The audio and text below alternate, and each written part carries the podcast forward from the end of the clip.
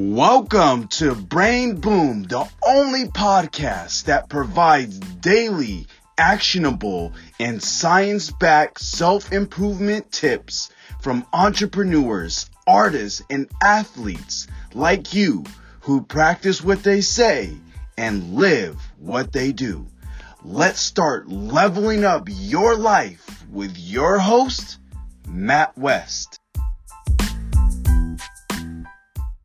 Who is Jeff? Uh, Jeff Lindor is a gentleman that is looking to uh, change the world. And he's doing that by building community.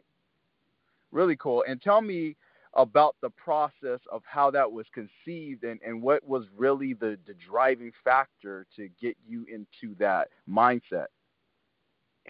Uh, well, so it all started out in graduate school. You know, I took a social entrepreneurship class where I learned how to build a enterprise off of like my passions, and I was always passionate about building community, and also passionate about fashion and the arts and things of that sort. So I always wanted to kind of just create spaces that spoke to the unique identities of people of color.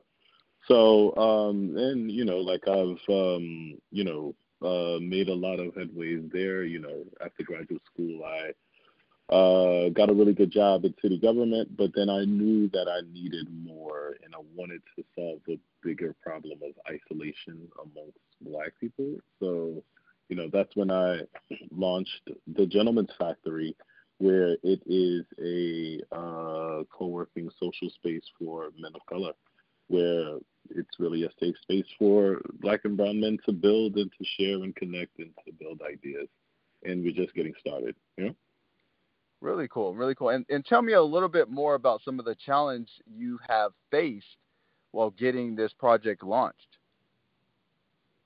Oh uh, well, um, you know, the challenge is, as many entrepreneurs is, you know, just um, money right? You know, so fundraising. Luckily for me, I mean, I was blessed enough to have a really good circle of friends and family that invested in me at a really early start, you know, even before I had my first location, etc. So, but at the same time, you know, I am in a very capital infused company or industry, so which needs millions upon millions of dollars, you know, so um, I'd say some of the challenges is, you know, the um, fundraising um, aspect.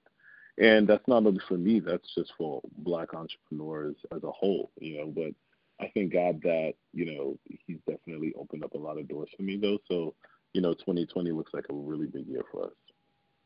That's exciting. I like that. And, and tell me, what piece of advice would you share to yourself when you were getting started launching your service? Uh, the piece of advice I would give to myself is to take care of myself, right? So, um, you know, self care is really important, you know, and now that I'm, you know, three years going on four years into uh, full time entrepreneurship, you know, so many doors has opened for us, you know, uh, front page of the New York Times, you know, um, and so many really big things. Uh, but um, though what was affected was my health, my mental health, my physical health, my mind. I mean, oh man, you know. So I would say that um, what I would have told, what I would tell my younger self is to uh, make sure that I, you know, invested in me, you know, mentally and physically, you know. And I'd I love it. I love it.